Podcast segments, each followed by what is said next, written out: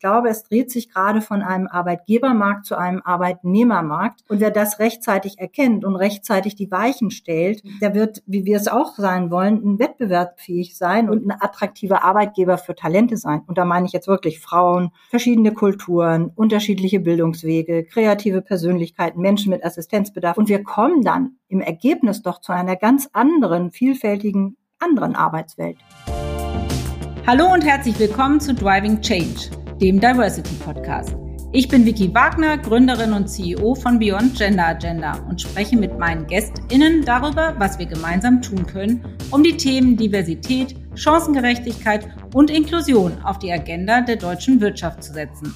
Meine heutige Gesprächspartnerin ist Professorin Manuela Rousseau. Manuela ist Aufsichtsrätin der Bayersdorf AG, Autorin und sie engagiert sich für Frauen in Führung. Schön, dass du da bist. Liebe Vicky, vielen Dank für die Einladung zum Podcast Driving Change. Mein Thema, dein Thema. Ich freue mich drauf. Ja, herzlich gerne. Und ich freue mich auch sehr drauf. Und vielleicht starten wir damit, dass du unseren HörerInnen nochmal einen Einblick gibst, wer du bist, was du tust, was dich antreibt ach, so richtig Selbstdarstellung, was wir Frauen ja alle nicht wollen und können. Nein, kleiner Scherz am Anfang. So, sehr gerne. Ich bin Manuela Rousseau. Ich arbeite nunmehr seit 1984 für die Bayersdorf AG in Hamburg. Mein Weg bei Bayersdorf, es gab einen langen Weg davor, den lasse ich jetzt mal weg, begann im Einkauf, führte mich über Public Relations und als Pressesprecherin dann zu dem Thema Corporate Social Responsibility. Und heute arbeite ich bei Bayersdorf im ähm, Bereich von Misel Arum. Wir haben einige Zeit einen Global äh, Diversity und Inclusion Bereich. Dort bin ich Senior Advisor. Das klingt spannend. Und ich denke, was ich auch nicht weglassen darf, ist 19, seit 1999 bin ich Mitglied bei uns im Bayersdorf Aufsichtsrat und dort auch seit 2021 genau auch stellvertretende Aufsichtsratsvorsitzende. Und ich finde, Bayersdorf und ich, wir passen sowas von gut zusammen, weil die Freiräume, die ich immer wieder auch bekommen habe in dieser langen Zeit, ermöglichen es mir nämlich auch, als Professorin an der Hochschule für Musik und Theater im Bereich Kultur- und Medienmanagement zu unterrichten. Also das ist mein Fachbereich Fundraising. Ja, das klingt nach einer wunderbar inspirierenden Vielfalt und Bandbreite. Und fangen wir noch mal ein bisschen früher in deinem Leben an. Also mit 14 Jahren musstest du die Schule verlassen, bist heute im Aufsichtsrat, wie du jetzt eben das mitgeteilt hast. Wie ist es dazu gekommen? Was waren so die ganz wesentlichen Milestones, die dich dann doch dahin geführt haben, ganz an die Spitze eines unserer großen Vorzeigekonzerne. Ja. Also ich stamme aus einer Arbeiterfamilie und musste die Schule tatsächlich früh verlassen und auch zum Lebensunterhalt der Familie beitragen. Und meine Mutter hat einen wesentlichen Anteil an meiner Karriere, aber ganz anders, als man sich das vorstellt. Sie hat nämlich gesagt, Mädchen brauchen nichts Besonderes machen, nicht studieren und auch keine höhere Schule besuchen. Und überhaupt, als ich geboren wurde, war ich die größte Enttäuschung in ihrem Leben, weil sie sich einen Jungen gewünscht hat. Also mit dieser Geschichte, Jungen können alles besser, Mädchen brauchen das alles nicht, bin ich groß geworden. Und deswegen habe ich eben mit so einem Augenzwinkern gesagt, sie hat ja mich herausgefordert, ihr das Gegenteil zu beweisen. Und das ist tatsächlich dann auch gelungen, weil ich glaube, den engen Rahmen, den sie mir gesetzt hat, einfach nicht akzeptiert habe, ja. Das ist tausendmal mühsamer, als wenn man den goldenen Löffel schon mitbekommt und ein Studium absolvieren darf und so weiter. Also mit 14 Jahren sich ins Arbeitsleben zu begeben und ähm, das war ein langer Weg und äh, da wir es nicht ganz ausführlich hier machen können, darf ich aber sagen, dass ich diesen Weg durchaus in meinem Buch Wir brauchen Frauen, die sich trauen, mein ungewöhnlicher Weg bis in den Aufsichtsrat eines DAX-Konzerns ziemlich ausführlich beschreibe und den Eindruck habe, dass ich damit schon sehr vielen Frauen Mut gemacht habe. Aber das ganz bestimmt. Und deshalb ist es auch so wichtig, diese Geschichte immer mal wieder zu erzählen und auch mhm. zu thematisieren. Und an dieser Stelle auch gerne eine Leserempfehlung. Und ähm, du hast es gesagt, also du warst eigentlich von deiner Mutter in eine, sagen wir mal, sehr übersichtliche Box gesetzt an Möglichkeiten und die hast du an allen Ecken und Kanten gesprengt. Ja, das ist ja sehr vorbildlich. Ja. Und jetzt sind wir aber heute im Jahr 2022 angekommen und es ist ja immer noch so, dass Frauen in der ein oder anderen Box feststecken, ob das nun von der Gesellschaft, vom Elternhaus, äh, äh, tatsächlich auch von Unternehmen vorgegeben ist, äh, sei es drum. Aber warum ist das so, dass auch heute immer noch Frauen an der einen oder anderen Stelle nicht so viel zugetraut wird? Mhm. Also ich denke, das ist wirklich eine unglaublich tief sitzende Stereotyp. Ich gehe gleich noch mal drauf ein. Aber auch das Thema Sprache Äh, beides speist ja sozusagen immer und immer wieder die tradierten Muster bis heute. Und sie pflanzen sich fort. Ich habe das hier vorhin nochmal gedacht, eigentlich ist das wie Unkraut. Ja, das wird man auch nicht richtig los. Und diese Stereotypen sind genauso schwer loszuwerden. Aber es ist es reicht eben nicht, Frauen sprachlich mitzudenken, wie es immer so freundlich gesagt wird oder formuliert wird, sondern wir müssen in der Sprache hörbar machen, dass die Frauen da sind. Weil sonst wird das ganze alte Rollenbild nämlich immer und immer wieder bestätigt. Und es fehlen uns wirklich auch noch viele weibliche Vorbilder. Also wie, ich weiß nicht, wie ausführlich ich werden darf und soll. Dieses Beispiel einer Stereotype habe ich letzte Woche in einer, einem Vorstellungsgespräch erlebt, wo gefragt wurde von einem Mann, wie wollen Sie denn das schaffen? Ich meine, Sie haben drei Kinder. Mir blieb der Atem stocken und ein anderer männlicher Kollege sagte, also Herr Kollege, diese Frage ist völlig unangemessen. Und ich dachte, wow, wir sind einen klitzekleinen Schritt weiter. und das ist wichtig. Das gilt auch für Frauen. Wann immer wir diese Stereotypen wahrnehmen, bewusst, manchmal nehmen wir sie nicht mal bewusst und tapsen selber noch in die Falle. Auch da schützt, äh, ja, man schützt sich selbst da auch nicht ganz vor. Aber dann würde ich es gerne hören von jemandem, der sagt, ist dir nicht aufgefallen, dass du da gerade gemacht hast? Damit man es adressiert, anspricht und damit dann doch diesen unendlich langsamen Prozess immerhin in Bewegung hält. Absolut. Du hast gerade zwei sehr interessante Punkte gebracht. Also zum einen brauchen wir mehr Dialog und Austausch, mehr Mut, Stereotype und äh, vielleicht Chancenungerechtigkeit auch zu thematisieren und anzusprechen. Ja. Ähm, ja, und wir müssen einfach uns ein Stück weit weiter rauswagen und auch sichtbar werden, unsere Stimme erheben. Jede von uns, jeder von uns muss ja. das tun. Äh, du machst das sehr vorbildlich in, in letztendlich allen von deinen Rollen und letztendlich auch als Buchautorin. Aber äh, wie können wir vielleicht unseren HörerInnen auch Mut machen, selber einen Schritt nach vorne zu gehen, ihre Stimme zu erheben und sich stark zu machen für das Thema Chancengerechtigkeit und Diversität. Hast du da eine Idee oder einen Tipp? Also ich sage immer wieder, man selber muss sichtbar werden. Also nicht nur für andere, beides spielt für mich eine große Rolle. Also dass man selber sich erhebt und sagt, ich habe eine Anmerkung, ich möchte dieses und jenes sagen. Gar nicht gegen die Stereotypen zu sprechen, in dem Fall durch Körpersprache, sich zu erheben, ja. Das ist schon unglaublich wichtig und auch auf seine eigene Stimme zu achten, nicht zu aufgeregt zu sein. Das hat eine, also Körpersprache spielt da eine Rolle für die eigene Wahrnehmung und auch das Durchbrechen dieser Stereotypen.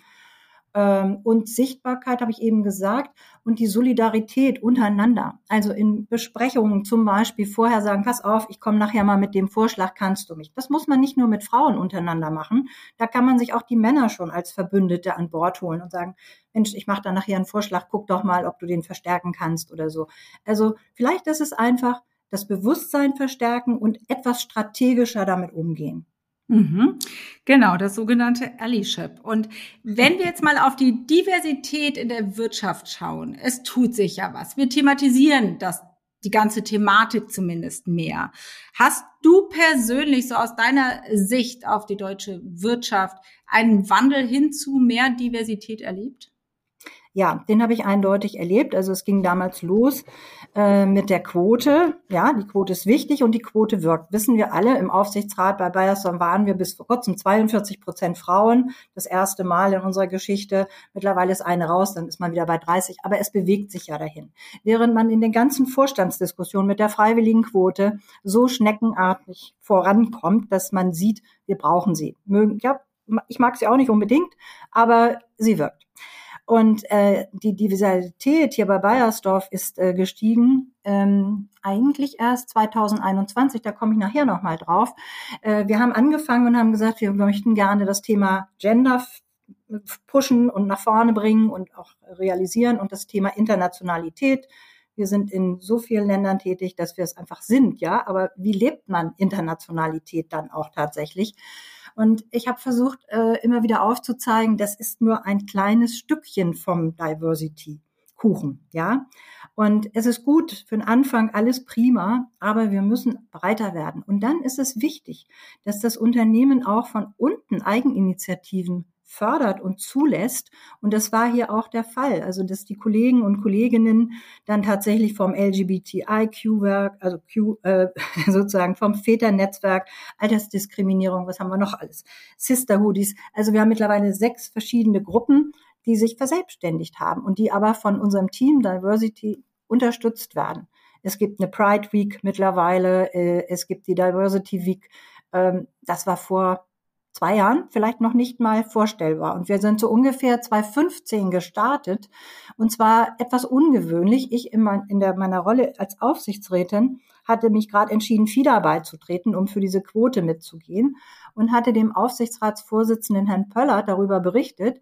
Und der meinte, äh, ja, dann müssen wir jetzt hier im Unternehmen ja wohl auch irgendwas machen. Äh, dann benenne ich mal im Aufsichtsrat zwei Diversity-Beauftragte. Das waren dann Arbeitnehmervertreter, meine ich, und auf der anderen Seite noch jemand anders dazu von der Anteilseignerbank. Und das heißt, also jetzt müsst ihr das hier im Unternehmen auch vorantreiben, ja. Also nicht wir als Aufsichtsräte, wir sollen ja nur Aufsicht üben, aber immerhin war der Startschuss gegeben. Und so begann der Weg bei Bayersdorf 2015, würde ich sagen, 14, 15 dahin. Und seit 21 haben wir nun das, was ich denke, was Unternehmen brauchen und äh, um am besten Diversity überhaupt steuern und voranbringen zu können.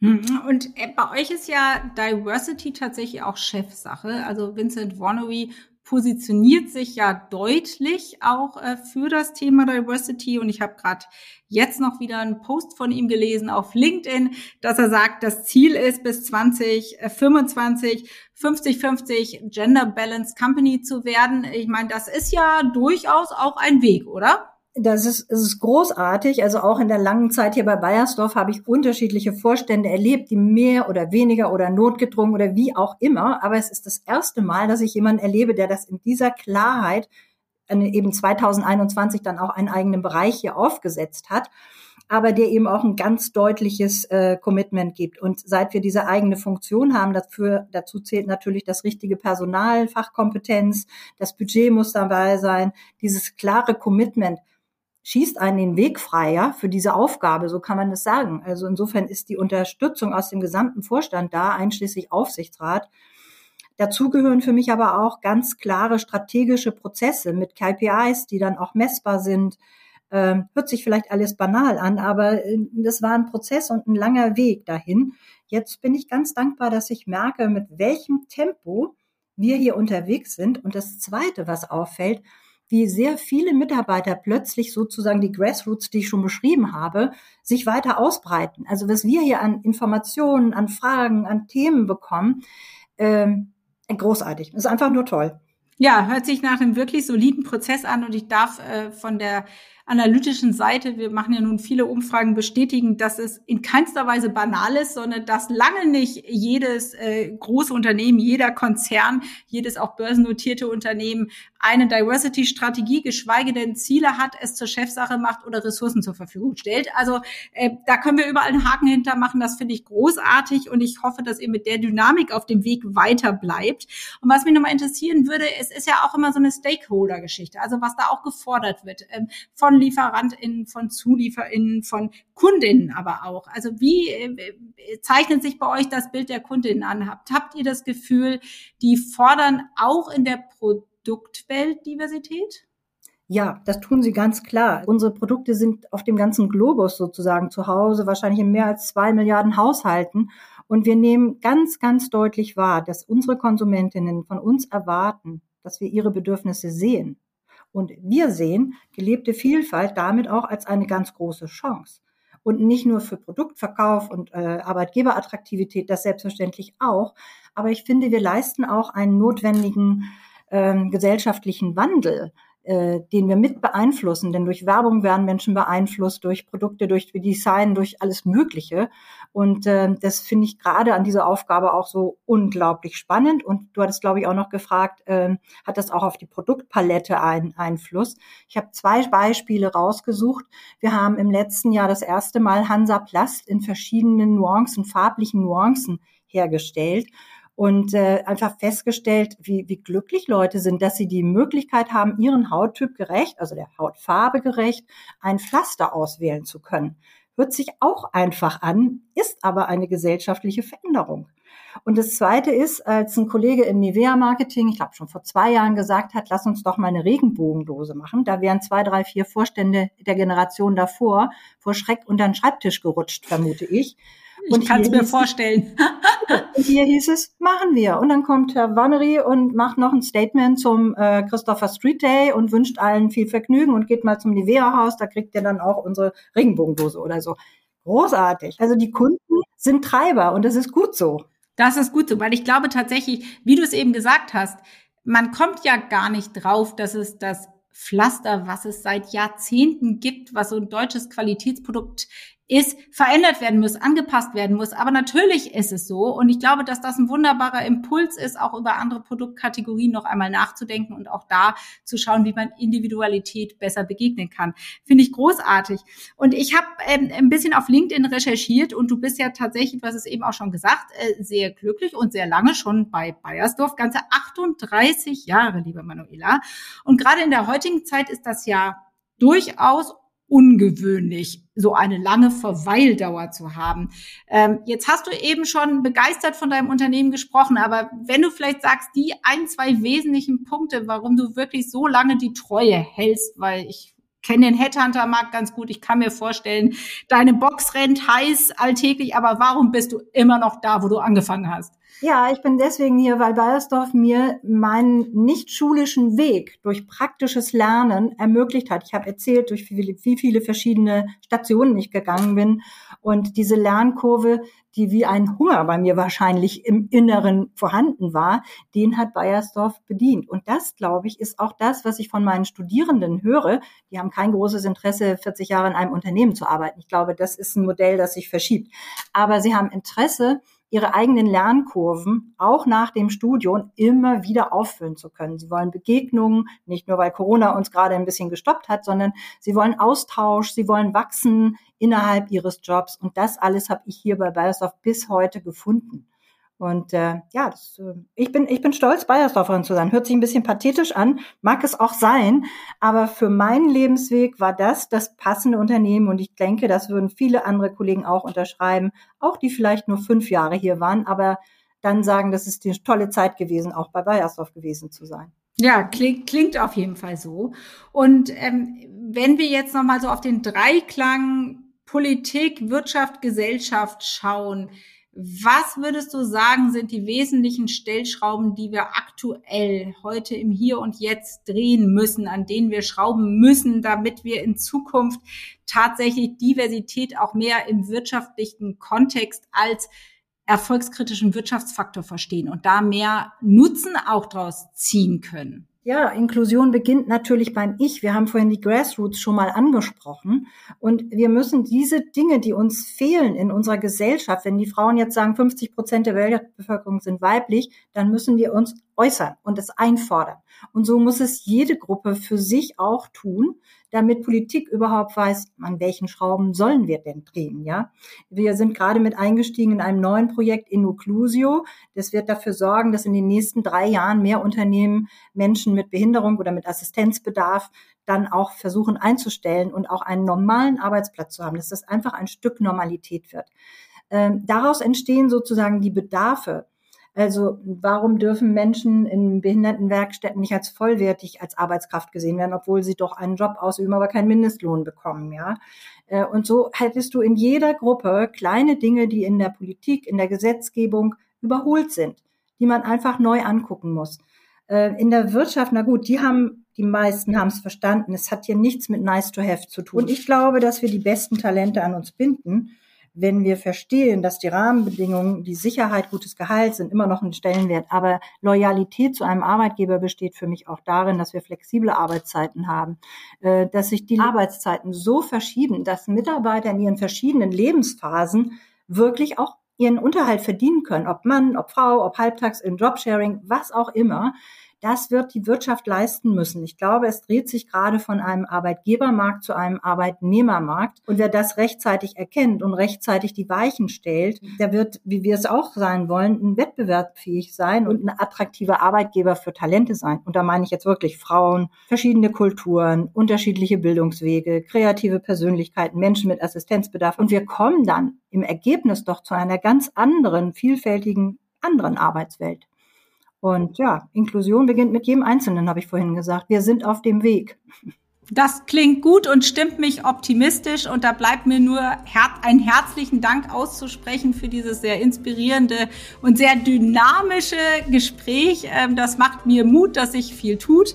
Ihr geht voran, wir begleiten das, wir freuen uns drauf und herzlichen Dank für das tolle Gespräch. Vielen Dank, dass ich bei dir sein durfte. Sehr gerne. Ich hoffe, euch hat diese Folge von Driving Change, dem Diversity Podcast, gefallen. Neue Folgen gibt's immer donnerstags. Und damit ihr keine Folge verpasst, abonniert uns gerne auf allen gängigen Podcast-Plattformen und folgt uns auf LinkedIn, Instagram und Twitter. Falls ihr Ideen habt, welche GästInnen ich einmal in unserem Podcast einladen soll, macht doch gerne einen Vorschlag. Ich freue mich darauf und immer über euer Feedback. Bis zum nächsten Mal, eure Vicky.